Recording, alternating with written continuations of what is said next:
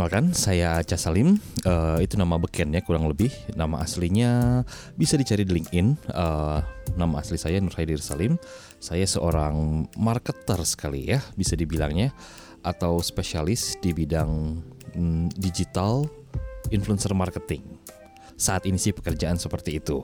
Tapi di masa lalu saya sudah pernah bekerja sebagai seorang penyiar, produser, uh, anak-anak PH bagian lighting, bagian segala macam deh.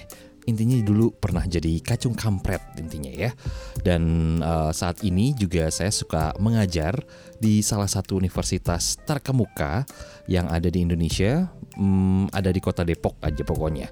Dari dulu saya memang pernah mengajar juga di Depok. Jadi ada di universitas yang sebelah situ dan sekarang di universitas yang sebelah sini. Jadi itu sedikit background saya uh, Aca Salim dan selamat datang di podcast dosen kok gitu. Kira-kira apa sih yang mau dibahas di podcast ini? Kurang lebih sih apa yang akan dibahas ya sekedar pengembangan diri untuk teman-teman yang mungkin lagi mencari jati diri. Kemudian juga ada pengalaman-pengalaman saya sebagai sharing aja Lalu juga ada deh hal-hal yang mungkin agak sedikit random tapi mudah-mudahan bisa menghibur atau memberikan uh, insight. Wis bahasanya keren.